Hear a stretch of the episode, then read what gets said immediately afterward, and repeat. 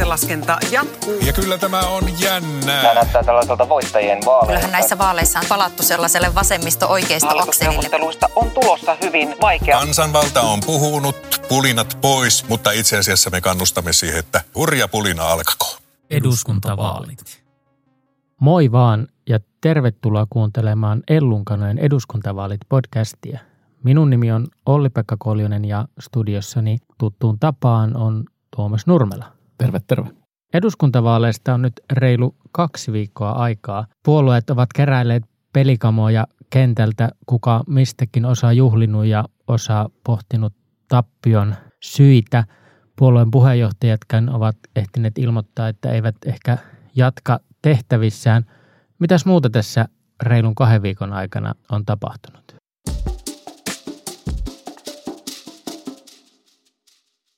No varmaan ainakin pääsiäisen viettoa. Toivottavasti ihmisillä, ihmisillä on ollut, ollut, ollut malttia, malttia tota, vähän, vähän rauhoittuu. No ainakin on tapahtunut se, että, että kansanedustajat on nyt kansanedustajia. Tarkistuslaskenta on tehty ja valtakirjat on tarkastettu ja eduskunnassa, itse asiassa se on niin kuin ihan merkittävä juttu, että, että puolueet eduskunnassa on jo, on jo jakaneet tai keskenään valinneet sen, että, että millä tavalla valiokuntien puheenjohtajuudet ja varapuheenjohtajuudet jaetaan. Ja kyllähän sillä, sillä on sitten merkitystä ihan, ihan niin kuin käytännön politiikkaan. Perustuslakivaliokunta on, on yksi ihan niin kuin merkittävä toimija niistä. Mä en ehkä itse näe siellä nyt jotain tämmöistä niin kuin suurta polito- politisoitumisen vaaraa, mutta esimerkiksi niin kuin vaikuttajan näkökulmasta, jos jotain lainsäädäntöhankkeita tekee ja, ja, ja tota, sitten ne eduskuntaan päätyy ihan loppukaudesta, ja jos niissä nähdään jotain perustuslaillisia ongelmia, niin, niin ne asiat saattaa siellä vaalikauden lopulla sitten hautautua perustuslakivaliokuntaan. Ja useasti se on kiinni itse asiassa ihan vaan perustuslakivaliokunnan puheenjohtajasta ja virkamiehistä, että miten ne priorisoi asioita, joita sinne otetaan käsittelyyn sitten silloin loppukaudesta. Tästähän ehdittiin vähän vetää jo julkisessakin keskustelusta jonkinlaisia johtopäätöksiä, että kokoomus otti perustuslakivaliokunnan puheenjohtaja ja varapuheenjohtajuus meni perussuomalaisille. Arvuteltiin, että kovia leikkauksia ollaan tekemässä seuraavalla hallituskaudella ja siinä koetellaan perustuslain rajoja. Tätä tulkintaahan tuota kokoomuksen Kai Mykkänenkin ehkä vähän jo siihen suuntaan sanoi. Matias Mäkynen taisi olla se kovin kriitikko tässä. Tämä taitaa olla aika normaalia sanailua poliitikkojen kesken. No, mun mielestä se on aika normaali, että eikö, eikö perustuslakivaliokunta viimekin vaalien jälkeen ollut sellainen, johon niin kuin intohimoja puolueella ja, ja hallituspuolueella oli, että en mä tiedä, onko se sen, sen kummallisempi juttu. Mutta sehän niin kuin, se jako on, on sellainen, että siellä ei aina niin kuin voi, voi ihan tietää, että mitä sitten mitä sit tuleman pitää. Mä oon käsittänyt, että kokoomus esimerkiksi olisi halunnut sosiaali- ja terveysvaliokunnan puheenjohtajuuden, mutta, mutta sitten demarit siinä systeemissä, jolla, jolla tavalla puolueet niitä keskenään sitten, sitten neuvottelee ja jakaa, niin demarit, demarit otti se ja, ja kokoomuksella on nyt sitten työelämä- ja tasa-arvovaliokunnan tota, puheenjohtajan paikka. Ehkä yllätyksenä voisi muuten sanoa sen, että keskusta menetti maa- ja metsätalousvaliokunnan puheenjohtajan perussuomalaisille. Vai oliko se, että se annettiin niille vai mikä tässä oli? Vaikea sanoa siitä, että, että annettiinko vai eikö annettu, mutta kyllä mä kun vaalien jälkeen on, on jutellut tuolla niin Oulun suunnalla olevien, olevien tota, tuttujen kanssa, kun sieltä päin on kotosi ja ihmisten, jotka politiikassa on mukana, niin kyllä siellä keskustan piirissä on ollut tyytymättömyyttä maanviljelijöiden suunnalla. Ja, ja siellä käsitys oli se, että jo viime vaalien jälkeen, viime vaalikauden aikana niin ja, ja sitä ennen, niin maanviljelijöitä on on valunut, valunut perussuomalaisiin ehkä erityisesti ja, ja nyt sitten se on niin kuin vauhdittunut ja koko, kokoomukseen on sitten mennyt niitä keskustan yrittäjäpuolta ja semmoiset enää niin kuin hardcore keskustalaiset sielläkään päin, päin niin kuin keskustaa sitten ovat äänestä, äänestäneet ja, ja sehän on keskustalle niin kuin tosi ikävä merkki, koska siis Pohjois-Pohjanmaa, Oulun seutu on, on keskustan niin kuin todella, todella voimakasta kannatusaluetta ollut ja, ja tästä varmaan päästään vielä keskustelemaan, että mitä toi vaalitulos keskustan kannalta tarkoittaa näiden hallitustunnustelijan kysymyksiin liittyen. Niin, ja se hallitustunnustelija on valittu. Se on valittu, se on, joo. se on niin kuin se. Se, Se tota, nyt ei ollut kovin suuri yllätys. No se ei ollut yllätys, mutta teknisesti se on kuitenkin nyt niin kuin valittu. Joo. Ja hän esitti kysymykset, 24 kysymystä puolueelle, jossa oli jatkokysymyksiä, Niin niitä oli vissiin 45 yhteensä. 45 kysymystä. Ja puolueet ovat nyt viime viikonlopun ajan niihin vastanneet ja, ja sitten tänään kun eletään tiistai-päivää, niin puolueet ovat niihin, niihin vastanneet. Ja käydäänkö niitä vähän läpi? Ja mi, mi- mikä arvo näillä kysymyksillä itse asiassa on? No onhan niillä niin kuin iso arvo. Nyt on keskusteltu myös siitä tuosta lukumäärästä, niin kuin mekin tässä se mainittiin. Ne lukumäärät on kasvanut tässä vuosien, vuosien varrella. Vanhasen hallitus tai vanhas, vanhasen keskusta 2007 esitti seitsemän kysymystä. Kataisen, Katais, Jyrki Kataisella oli yhdeksän, Juha Sipilällä 15 ja Antti Rinteellä itse asiassa silloin neljä vuotta sitten oli 29 kysymystä. Mun mielestä tämä niin kuin kertoo siitä, että näitä kysymyksiä on aika kattavasti siitä, että kokoomuksella on paperit ojennuksessa. Että kokoomus on niin oppositioaikana pystynyt erityisesti ehkä viimeisen vuoden aikana käyttämään paljon aikaa siihen, että on niin sanotusti listat kondiksessa, eli paperit kondiksessa. Tiedetään, että minkälaisia asioita itse halutaan hallitusvastuussa edistää, mitkä niistä on tärkeitä – ja sitten halutaan paaluttaa jo tässä kysymys, hallitustunnustelijan kysymysvaiheessa niin kuin niitä varsinaisia hallitusneuvotteluita siihen suuntaan, että et kenellekään nyt ei ainakaan tule niin kuin suurena yllätyksenä, että minkä tyyppisiä asioita ja minkä tyyppisiä neuvottelupöytiä siellä kokoomus tulee esittämään ja, ja sitä rakennetta sitten muodostamaan. Ja sitten myöskin varmaan on niin, että kokoomuksella on jokaiseen näihin pöytiin, niin kuin niitä neuvottelu, neuvotteluiden osa-alueet kutsutaan, niin, niin omat ajatukset ja vaatimukset ja, ja esitykset valmiina. Se on just näin. Viime kerralla rinteen johdolla demareilla oli aika selkeä sapluuna, niin kanssa, mitä, mitä tehdään ja sitä ennen Sipilällä.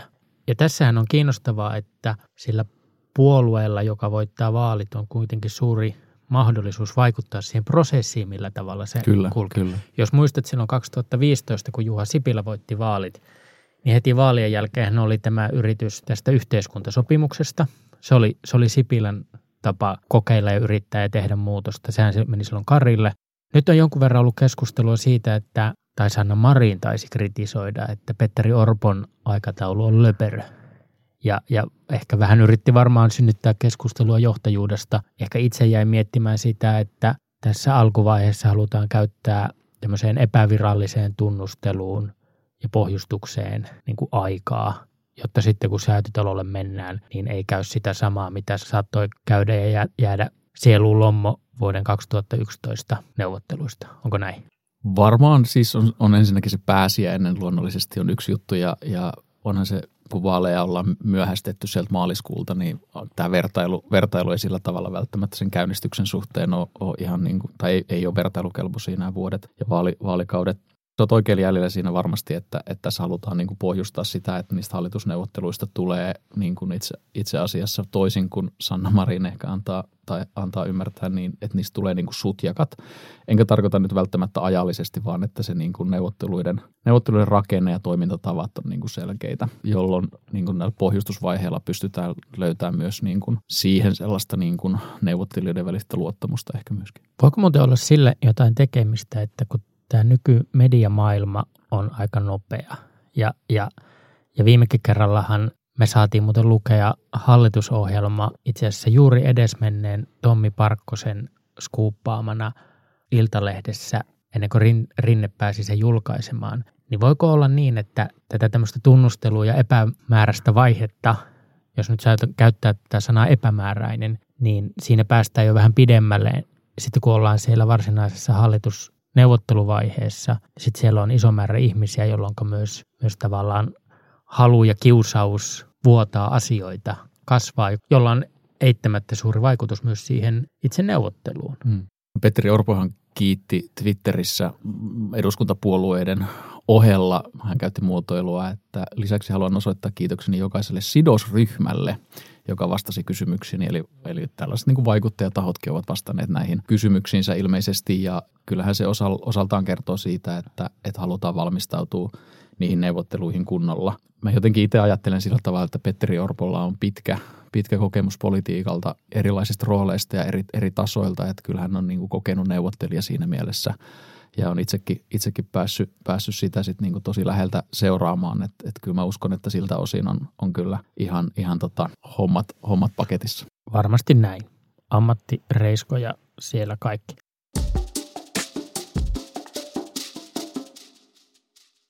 Mutta mennäänkö näihin tunnustelijalle annettuihin vastauksiin? Mennään vaan. Lähdetäänkö ehkä liikkeelle keskustasta? Keskusta vastasi, että, tai ei vastannut kysymyksiin, vaan vastasi niin, että me vietämme seuraavat neljä vuotta oppositiossa ja sitten, että meille on tärkeitä maaseutu ja, maatalous ja, ja biotalous ja niin edelleen. Oliko tämä nyt semmoinen, että pidä tunkkis? Vai mitä tämä tarkoitti?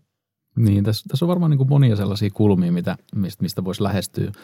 Ekana mulle tulee ehkä, ehkä mieleen se, että kylläpä nyt pohjustetaan sitten sellaista niin kunnon iltalypsytilannetta, jos hallitusta ja ilman keskustaa saataisiin aikaa ja silloin he, he pystyisivät sitten lähestymään niitä neuvotteluita ihan, ihan omalla, omalla tavallaan. Eikö se ollut siis sillä tavalla, että viime, viime kerralla kun keskusta sitten hallitukseen meni, niin, niin ne vastas, vastas sitten silloisen hallitustunnustelijan rinteen kysymyksiin tämmöisellä omalla kymmenen kysy, kynnyskysymyksen listallaan. Että tietyllä tavalla he, he sitten määrittelivät ihan loppuvaiheessa ennen kuin lähtivät neuvotteluihin, hallitusneuvotteluihin varsinaisiin sit mukaan niitä omia, omia kynnyskysymyksiä.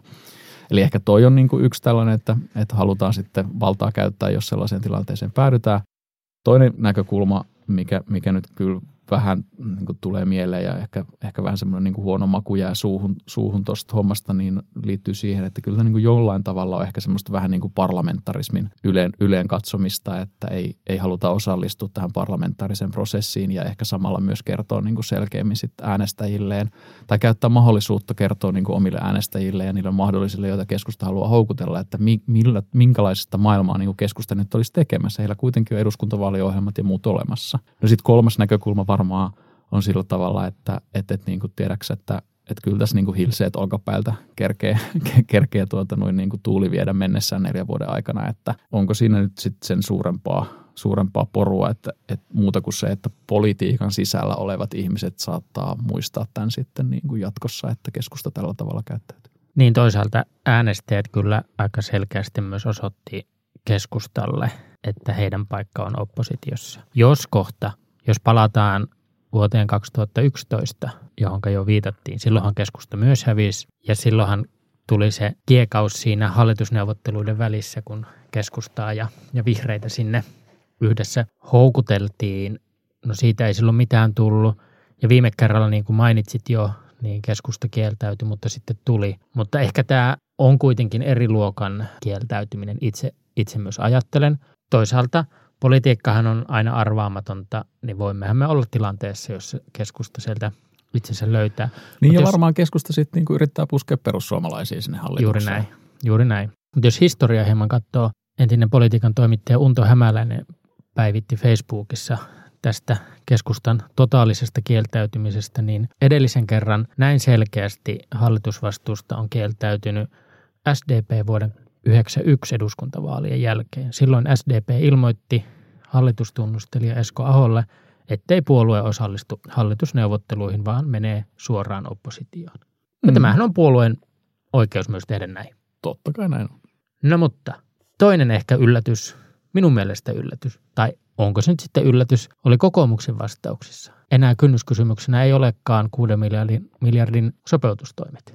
Tarkoittaako tämä sinipunaa? Mä edelleen ajattelen sillä tavalla, että kokoomuksen kannalta kaikista järkevintä on se, että pystyy pitämään, pitämään niin kuin nämä eri hallituspohjavaihtoehdot pöydällä ja realistisina. Totta kai jossain vaiheessa tullaan siihen tilanteeseen, että että et on pakko valita ne kaverit, joiden kanssa lähdetään, lähdetään sitten niin kuin hiekkalaatikolle kakkuja rakentamaan. Politiikka on sellaista, että, että täytyy pystyä vaalien jälkeen siihen, niin kuin löytämään ne kaverit, joiden kanssa valtaa käytetään. Ja se on niin kuin ihan kaiken A ja O tämmöisessä monipuoluejärjestelmässä, missä, missä tota, yksittäinen puolue ei pysty hallitusta yksi, yksin muodostamaan. Ja varmaan se kiistatta on niin, että kokoomuksen täytyy myös sitä puolta tarkastella, että missä aikataulussa asioita tehdään. Eikö se on vähän se, että yksin voi olla oikeassa, mutta jos, jos tuota jotain saa, haluaa saada aikaa, niin siihen mm. tarvitaan Yksi, muita. Yksin voi olla oppositiossa oikeassa. Juurikin ja näin. monesti oppositiopuolueet kertovat olevansa. Juurikin näin. Ja toihan on viisasta. Pidetään neuvotteluovia auki erilaisille vaihtoehdoille, koska jos kokoomus ajautuisi tilanteeseen, että olisi vain yksi vaihtoehto, niin silloin muut pääsisivät aika pitkälle myös sanelemaan. Niin se on just näin, mutta niin kuin sanoin, niin, niin kyllähän jossain vaiheessa ne kaverit pitää sitten valita. Kyllä. Ja neljän vuoden päästä on sitten eduskuntavaalit seuraavan kerran ja että oliko se kokoomuksen valinnat sitten oikeita vai ei, niin viimeistään silloinhan se nähdään, mutta onhan noita vaaleja tulossa tässä välilläkin ja, ja eikö niitä jonkunlaisina, niin kuin Ellun kannalla sanotaan, jännitemittareina aina sitten, sitten tota käytetään, että miten se hallituksen politiikkaa ollaan tyytyväisiä, tai ainakin politiikan toimittajat tulee pitämään huolen siitä, että, että tuo näkökulma on, on sitten esillä. Ja kalluppeja tulee monen monta ennen seuraavia vaaleja. No oliko sitten näissä muissa, muiden puolueiden vastauksissa jotain ihmeellistä? Musta niin kuin demareiden vastauksista oli luettavissa jonkinlaista vastaantuloa varmaan näissä talouskysymyksissä. Mä, mä olin tulkitsevani vähän sama juttu.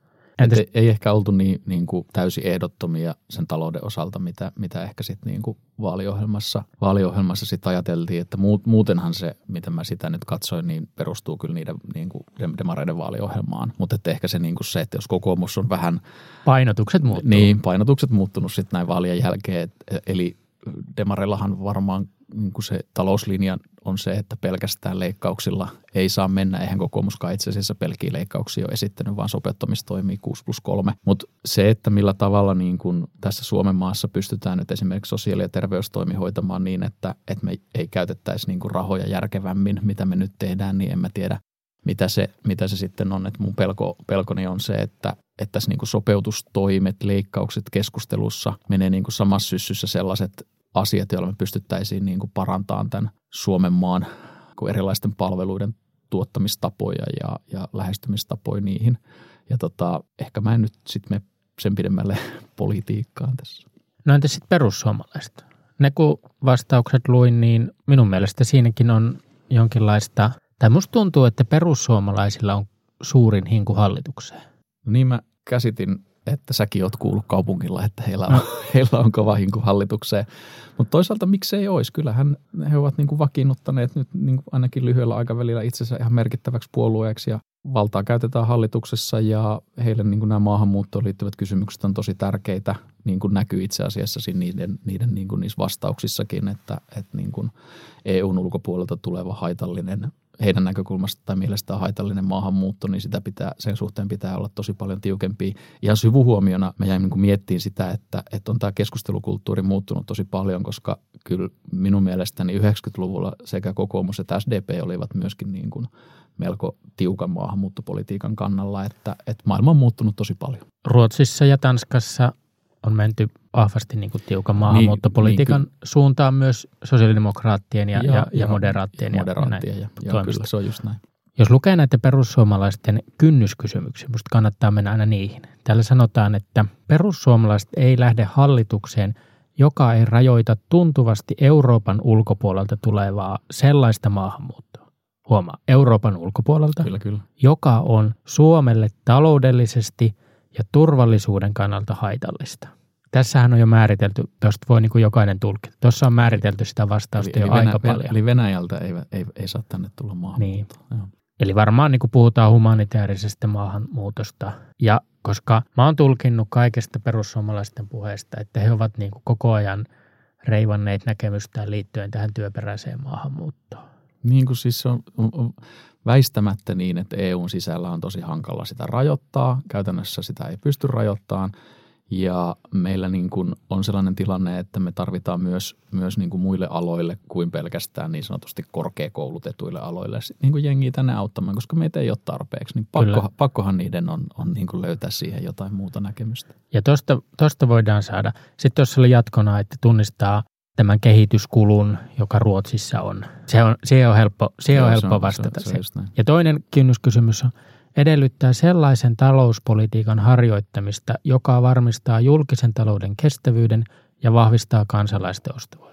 Tämä on mun mielestä mielenkiintoinen siinä mielessä, että, että en tiedä, onko muille tai tuliko muille sellainen mielikuva tai käsitys, mutta että kyllä perussuomalaiset mun mielestä tuossa niin vaalien alla vaalikeskusteluissa niin oli enemmän ehkä tämmöisen, niin kuin, voisiko sanoa, tiukan taloudenpidon kannattajia. Joku uskaltaisi ehkä sanoa, että tämmöistä niin austerity-politiikkaa, että leikataan ja katellaan sitten, että miten, miten käy. No toi ehkä antanut ihan oikeutta sille, sille niin politiikan suuntaukselle tai ajatustavalle. Ja, ja tota, nämä vastaukset ehkä oli, oli enemmän sitten tämmöistä niin kuin jonkunlaista hyvinvointimaailmaa. Joku saattaa sanoa, että hyvinvointinationalismia perussuomalaisten tapauksessa.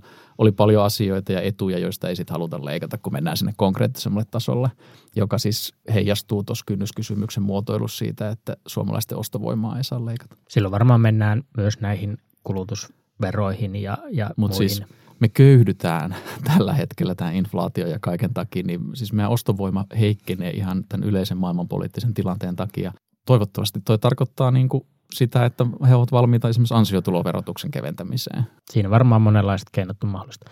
Ja sitten oli kolmas kynnyskysymys. Perussuomalaiset edellyttää hallituksen noudattavan eduskunnan yhteisesti sopimaa kantaa siitä, että Suomi ei hyväksy eikä edistä EUn uutta yhteisvelkaa ja tulonsiirtopaketteja. Tämä on no ei mitenkään erityisen yllättävää, mutta tosi ajankohtaista sitten loppujen lopuksi kuitenkin, että onhan meillä esimerkiksi käsillä nyt sellainen tilanne, että, että kun keskuspankit on antanut, antanut lainaa, eikö, anteeksi, ostanut velkakirjoja nollakorolla ja nyt sitten keskuspankit ovat nostaneet korkotasoa ja joutuvat maksamaan sitten yli 3 prosentin korkoa sitten niin kuin liikepankeille, keskuspankkeihin sijoitetuista pääomista, niin siellä on niin kuin keskuspankkien taseet taseet tota koetuksella. Ja kyllähän se osa syy sitten, tai sitten se kokonaisuus, mikä euroalueella on ollut, heijastuu myös Suomen Pankkiin. Ja, ja yhteisestihän ne käytännössä sitten keskuspankit sitä, sitä eurooppalaista, euro, ei eurooppalaista sinänsä, vaan koko euro, niin euroalueen yhteistä, yhteistä velkataakkaa taakkaa tässä kantaa.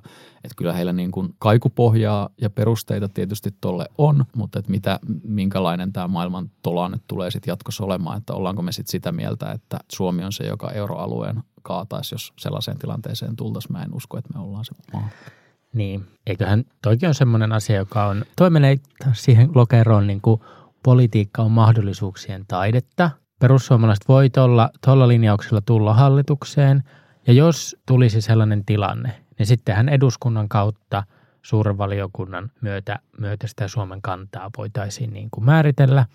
Ja perussuomalaisille annettaisiin tuota mahdollisuus äänestää sitten eduskunnassa toisella tapaa. Mutta se, mikä on mun mielestä kiinnostavaa näistä perussuomalaisten kynnyskysymyksistä on, että siellä ei puhuta ilmastopolitiikasta, koska hehän ovat hyvin tiukkaan naulanneet sitä tähän asti keskusteluissa että ilmastopolitiikassa pitää tapahtua tavallaan niissä toimissa, että niin kireillä toimilla ei saa mennä. Niin tai niin nopeasti. Kyllä. Joo.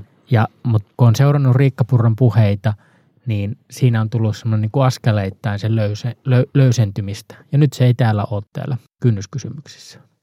Niin ehkä se osoittaa, mistä juteltiinkin sitä, että, että jostain on pakko antaa antaa sitten löysää, jotta, jotta se yhteinen, yhteinen sävel, sävel löydetään. Ja kyllähän ympäristö kiittää, jos perussuomalaiset hallitukseen pääsee ja, ja me pystytään pitämään sellaisista niin kuin ympäristötavoitteista kiinni, kiinni jotka on, on, on niin kuin tälle maapallolle ja Suomellekin keskeisiä. Ja kyllähän tässä on niin kuin aika, aika niin merkittäviltä talouspuolen tai yrityselämän ihmisiltä, muun muassa Antti Herliniltä tullut, tullut viesti, viesti sitten päättäjille, että, että se minkälaista politiikkaa Suomessa näihin ympäristökysymyksiin liittyen tehdään, niin on, on niin kuin iso mainekysymys myös suomalaisten yritysten näkökulmasta.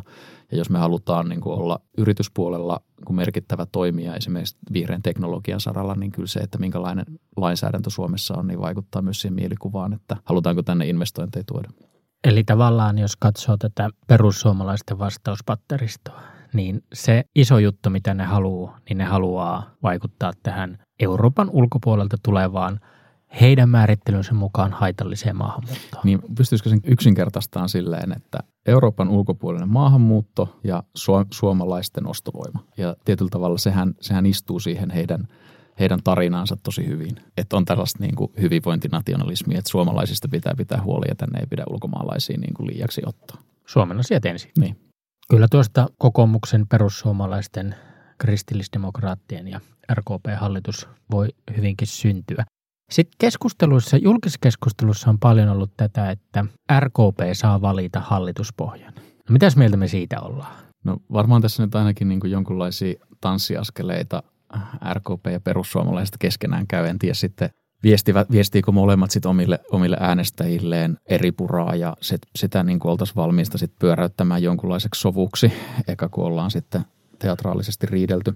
Niin, tota, RKP on niin kuin sellainen puolue, että, että he ovat niin kuin hyvin erilaisissa tilanteissa pystynyt taipumaan siihen, että hallitustyöskentelyyn pystyy osallistumaan. Ja, ja RKP on niin kuin pienenä, pieneksi puolueeksi, niin on, on seinät leveillä ja katto korkealla, että, että on, on pohjanmaalaisia maanviljelijöitä ja sitten on, on tänne niin pääkaupunkiseudun city-liberaaleja – ja, ja on, on porvareita ja on, on sitten enemmän, enemmän niin kuin vasemmistolaiseen talouspolitiikkaan kallistuvia, että, että kyllä sieltä niin kuin sitä sitten löytyy, sitä, sitä jengiä. Et tietyllä tavalla aina, kun RKP menee hallitukseen, niin on potentiaalinen tilanne, että ne pyllistää jollekin osalle niiden omaa äänestäjäkuntaa. Ja silti ne kuitenkin pärjää ja porskuttaa. Ehkä se näistä puolueista on konkreettisimmin myös semmoinen niin edunvalvonta taho. Ja tuota, oliko se Hesarissa oli hyvä juttu RKP-läisten ajattelusta, minkälainen puolue se on. Ja musta tuntuu, että tässä RKP nyt lähinnä, lähinnä niin kuin nostaa omia panoksia, ne he ovat valmiita menemään, menemään sekä sinipunaan että, että tähän porvaripohjaan. Ja mun mielestä se on pikkasen ylimitotettu keskustelu, että RKP valitsisi hallituspohjan. Ei se, ei se kyllä nyt ihan niin mene. Ei se, ei se ihan niin mene. Ja sitten nekin joutuu tekemään niitä kompromisseja joka tapauksessa, että jos mä nyt oikein, tul, oikein tulkitsen tai tulkitsen sitten oikein tai väärin, niin kyllähän niiden ilmastovaatimukset loppujen lopuksi taitaa olla sellaisia, että, että isossa kuvassa sitoudutaan niin kuin erilaisiin tavoitteisiin, mutta käytännössä keinot voi tarkoittaa mitä tahansa, jolloin niin kuin esimerkiksi perussuomalaisten kanssa voisi mennä samaan hallitukseen siltä osin. Tosin perussuomalaisilla ei nyt ollut kynnyskysymyksiä niihin ilmasto, ilmastoasioihin liittyen, niin, niin sekin antaa nyt tilaa sitten aika paljon, myös RKP suuntaan. Mutta ehkä, ehkä ne saa hallitusohjelmaan lääketieteellisen tiede, tiedekunnan Vaasaan tai sillan Vaasasta Uumajaa.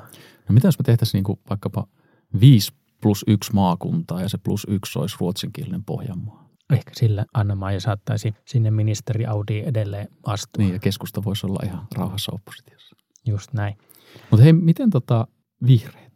Ne, ne jotenkin niinku, ehkä ei kipuile niin paljon kuin keskusta kipuilee vaikka. Niinku. Vihreäthän kipuilee tämän vaalituloksen kanssa, koska se oli heille, niinku, vaikka se ei ollut yllätys, niin se on heille ihan hirvittävän suuri järkytys. Niin nehän joutui itse asiassa aloittamaan, tämä oli ihan päivänselvää, että ne joutuu aloittamaan YT-neuvottelut. Muistelen, että niillä oli 38, 40 luokkaa oleva, oleva henkilöstömäärä ja niillä tippuu kolmanneksella kyllä. puoluetuki. Että et kyllä siellä niin kuin vaikuttaa sitten sen puolueen tekemiseenkin tietysti ja ihmisten työpaikkoihin. Kyllä, mutta sen kun vihreiden vastauksia katso, niin kyllähän he niin kuin ovat valmiita myös siihen hallitusvastuuseen. He ovat kyllä koko ajan tai Maria Ohisalo on koko ajan sanonut, että kynnys hallitusvastuuseen on korkea, mutta kyllä mä veikkaan, että jos se sinipuna ovi lähtisi aukeamaan ja, ja tuota, siinä vihreille niin kuin näytetään selkeää roolia, niin kyllä ne sinne tulee. Niin, mun mielestä se politiikan mahdollisuuksien taide, niin se on käytännössä sitä, että et älä koskaan niin kuin kölitä ketään niin kuin satanolla, koska, koska asiat, asiat löydät edestäsi, että päivät tulee peräkkäin. Ja, ja toinen juttu liittyy siihen, että, tai vähän tuosta niin kimmokkeena jatkona, että, että pitää pystyä antamaan sitten siihen hallitus, hallitusleikkiin ja hallitusyhteistyöhön lähteville puolueille mahdollisuus säilyttää kasvonsa niiden, niihin neuvotteluihin lähtiessä ja niitä neuvotteluista ulos tullessa. Ja vihreiden tapauksessa tuolla on varmaan niin kuin tosi, iso, tosi iso merkitys, mutta et onko sitten niin, että niiden, niiden mahdollisuus on sitten kuitenkin vasta siinä tilanteessa, että tämmöinen niin kuin oikeistohallituksen kortti olisi katottu ja sitten syntyy sinipuna, sinipuna pohja, niin en osaa sanoa, mutta se varmaan voi olla yksi semmoinen asia, mitä siellä sitten mahdollisesti strategisesti pohditaan. Kyllä se varmaan aika pitkälle, pitkälle näin on. Se varmaan vihreiden osalta on, ehkä halu olisi mennä oppositioon, mutta houkutus myös siihen, että hallituksessa sitä valtaa käytetään ja, ja vaihtoehto sille, että siellä on perussuomalaiset on kuitenkin heidän kannattajille ja tavoitteille aika, aika tärkeä. Mutta sen sijaan vasemmistoliitto. Minusta tuntuu, että vasemmistoliitto tuota vastauksillaan naulasi itsensä aika, aika selkeästi myös niin kuin oppositio no mä puolelle. En, mä, en, mä en ole yhtään yllättynyt, että se mitä mä olen sitten vasemmistoliiton suunnalta antanut itseni ymmärtää, niin kyllähän toi oli niin kuin tosi iso pettymys ja itse asiassa vähän yllätyskin sinne, sinne vasemmistoliiton kentälle. Tokihan Markus Mustajärvi, lappilainen kansanedustaja, joka ei ollut nyt ehdolla, niin kertoi, kerto muistaakseni, olikohan Yleen haastattelussa, kertoi, että hän, hän oli niin kuin nähnyt tämän jo pari vuotta sitten, että, että missä vaalipiireissä he tulevat dyykkaamaan ja sä OP jossain aiemmassa meidän jaksossa hyvin sanoitkin, että, että näissä tietyissä vaalipiireissä siellä ei enää ollut tämä niin duunaritaustaista porukkaa, vaan että vasemmistoliitto on niin tosi monella eri tavalla keskittynyt sitten tähän pääkaupunkiseudun ympärille. Li Andersson sanoi vaalivalvoja sitten vituttaa kuin pientä eläintä. Tänään pongasin yhdestä mediasta, että vasemmistoliitto on valmis yhtymään hallitustunnustelija Petteri Orpon ennen eduskuntavaaliin ja antamiin lupauksiin, joiden mukaan emme ole leikkaamassa ihmisten toimeentulosta, me emme halua tehdä leikkauksia koulutukseen, me emme ole koskemassa eläkkeensaajien indeksiin sekä emme ole leikkaamassa sote-rahoitusta. Ja tähän Li Andersson sanoo, odotamme ja oletamme, että nämä ovat kokoomukselta oikeita sitoumuksia, eivätkä erästä kokoomuksen kansanedustajaa siteeratakseni sellaisia juhlapuheita, niin tuota, tässä taitaa vituttaa vieläkin kuin pientä eläintä. Saattaa harmittaa, jos tartutaan yksittäisen kokoomuskansanedustajan lausuntoihin noin, noin tiukasti. Joo.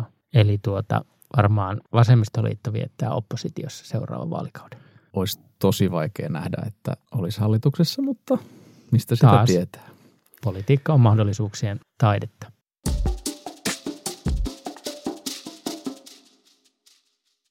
No mitä tässä seuraavaksi tapahtuu? Nyt, nyt Petteri ottaa punakynän ja, ja sinne Bottan ylimpiin kerroksiin linnoittautuu ja tekeekö se sellaisen niin kuin, onko sillä sellainen taulukko, että sillä on SDP ja sitten laittaa plus, miinus ja sitten se laskee plussat ja miinukset yhteen.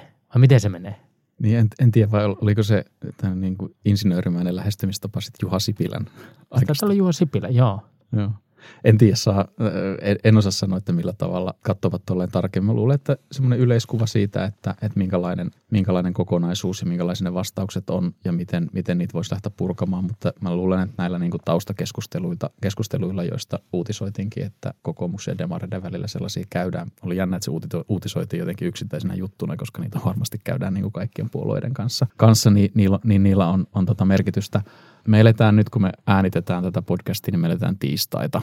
Ja tota, Petteri Orpo ilmoitti tänään Twitterissä, että hän pitää tiedotustilaisuuden keskiviikkona eduskunnassa. Ja, ja silloin hän kertoo, kertoo sitten, että millä tavalla nämä hallitustunnustelut tulee etenemään ja, ja tota, millä, miten hän on tai miten hän haluaa sitten kommentoida näitä vastauksia, joita, joita puolueet ovat, ovat antaneet. Ja Orpo arvioi tässä vaalien jälkeen, että, että vapun tienoilla voisi olla sellainen tilanne, että hallitusneuvottelut, varsinaiset hallitusneuvottelut voitaisiin, voitaisiin aloittaa. Vai oliko se, että hallituspohja olisi selvillä? No joo, mä lasken sen vähän samaksi. Niin. Mutta niin. hallituspohjan, eli ne puolueet, joiden, jotka lähtisivät hallitusneuvotteluihin, niin ne olisi tiedossa silloin vapun tienoilla. Eli tässä ennen vappua käydään siis näitä niin sanottuja bilateraalisia neuvotteluja, eli kahdenkeskisiä. Eli Petteri soittaa Riikalle ja Petteri soittaa Sannalle ja niin poispäin. No mä luulen, että ne ehkä tapaa. Tapaako ne? Mä luulen, että ne tapaa. Meneekö ne lounaalle? En Mennäänkö tiedä. lounaalle ja sitten kaikki ihmettelee, että mistä hän noin mahtaa puhua. Ja mä luulen, että ne saattaa tavata ihan eduskunnassa. Näin Se olisi jotenkin, niin kuin, kun puhuin keskustasta ja parlamentarismista, niin mun mielestä se olisi jotenkin niin kuin parlamentarismin kannalta ihan, ihan niin kuin arvostettavaa, että ne tapahtuisi eduskunnassa. Vastaakohan Annika, kun Petteri soittaa? Vai ohjaako se avustajalle? Niin. No mutta yhtä kaikki, tässä käydään näitä keskusteluja, tarkennetaan vähän niin kuin kantoja, oletteko valmiita tässä tulemaan vastaan. Meille tämä on tärkeää. Sellaista normaalia neuvotteluahan se on. Kyllä, ja, ja kuten sanottu, niin luottamukseen perustuu, että kyllä se merkitsee myös se, että syntyykö semmoinen ihan niin kuin tunne, fiilis, että, että noiden kanssa nyt tässä voidaan oikeasti jotain saada aikaiseksi. Ja sitten me tiedetään, ketkä, ketkä Petteri sinne mukaan ottaa. No mitäs jos olisi tässä vaiheessa lobbari, niin mitä kannattaa tehdä? No varmaan oli itse asiassa ihan fiksu lähettää Orpolle myös omat näkemyksensä niihin kysymyksiin. Ainakin, ainakin jää joillekin ihmisille varmaan siellä vallan kabineteissa sen, sen vaikuttajatahon nimi mieleen. Kyllä mä sanoisin, että, että ei saa olla ärsyttävä, mutta kannattaa pitää yllä, yllä niin kuin keskusteluyhteyttä niihin päättäjiin, jo, jo, joihin on pystynyt jo luottamuksellisen tai jonkun asteisen suhteen rakentamaan. Ja varmaan mitään niin kuin megalomaanisen suuria muutoksia ei, ei pysty saamaan aikaiseksi, mutta tavalla tai toisella kannattaa ylläpitää niin kuin omaa tilannekuvaa siitä, että, että mitä noissa neuvotteluissa tapahtuu. Ja sitähän me esimerkiksi täällä Ellun kanalla tehdään sitten. Niin ja mä jotenkin ehkä ajattelisin, jos katsoo noiden niin kuin hallitustunnustelijan niin kuin sitä isoa kuvaa. Ja se on tämä talouden ja työllisyyden iso kuva. Mm. Ja jos sulla on nyt hyvä ratkaisu, millä voisit edesauttaa julkisen talouden vakautta ja, ja työllisyyden kehittämistä, niin enpä mä nyt hirveästi miettisin, vaan laittaisin tuota ehdotukseni, ehdotukseni tuota hallitustunnustelijalle tai, tai sitten jollekin, jonka tietää, joka mahdollisesti voisi tästä ideasta ottaa koppia. Niin ja onhan niin, että, että ne hallitusneuvottelut tullaan kuitenkin tavalla tai toisella jakamaan niin kuin pienempiin neuvotteluporukoihin ja, ja niillä ihmisillä, jotka niissä neuvotteluporukoissa on, niin niillä sitten on kuitenkin sit puolueiden, puolueiden puheenjohtajien ja puolueen johdon mandaatti käydä niitä neuvotteluita. Eli, eli ne yksittäiset ihmiset, ja, jotka niissä pöydissä on, on mukana neuvottelemassa, niin kyllä niillä sitten niiden yksittäisten teemojen osalta on sitten aika paljon sanavaltaa siitä, että mitä sinne hallitusohjelmaan tulee. Tulee kirjatuksi, mutta missään tapauksessa olisi niin, että ensinnäkin jos ei ole aloittanut tarpeeksi aikaisin, niin se on ollut se eka virhe. Sitten tässä voinut matkalla korjata tosi paljon kaikkea ja vieläkin ehkä, ehkä niin kuin jotain pystyisi tekemään. Mutta ehkä se suuri virhe, mitä nyt niin kuin voisi tehdä, niin on se, että jättää sitten niin kuin sen vaikuttamisen siihen, että, että hallitusohjelman lukee, lukee sitten hallitusneuvotteluiden jälkeen ja toteaa, että aha, tältä tämä nyt näyttää, että tässä on nyt hyvä nämä meidän kirjaukset ja nyt täällä on tällaiset vaikeat jutut ja muuta, vaan kyllä sitten kannattaa olla hereillä niitä syksyn, syksyn budjetti, budjettiriihtä ja kehysriihtä varten, koska siellä sitten kuitenkin päätetään – erityisesti nyt ekan kahden vuoden osalta siitä, että mitkä asiat oikeasti menee eteenpäin ja mitkä ei. Että hallitusneuvottelut on jollain tavalla kuitenkin, on se siis ns. strategisempi eli vähän tiiviimpi tai sitten laajempi, niin se on jonkunlainen tämmöinen toiveiden tynnyri. Ja sitten kuitenkin pitää priorisoida, että mitä niin tehdään missä järjestyksessä, kun kaikki ei ole mahdollista. Se on ihan kaikissa organisaatioissa sama juttu. Juuri näin. Ja politiikka on prosessi ja, ja tämä, tämä juna puksuttaa tässä eteenpäin, niin kuin monta kertaa ollaan sanottu. Me voitaisiin ehkä päätellä tämä jakso tähän. Varmaan seuraava jakso tehdään, kun hallitustunnustelija on kertonut, että ketkä sinne säätytalon kammareihin pääsee mukaan ja, ja mitä siinä, siinä kohtaa tapahtuu ja mitä tässä siinä välissä on ehtinyt tapahtua. Tuttuun tapaan laittakaa palautetta, ehdotuksia siitä, mistä meidän pitäisi puhua tai mitä me ei pitäisi puhua. Mutta kiitos Tuomas, kiitos kuuntelijat.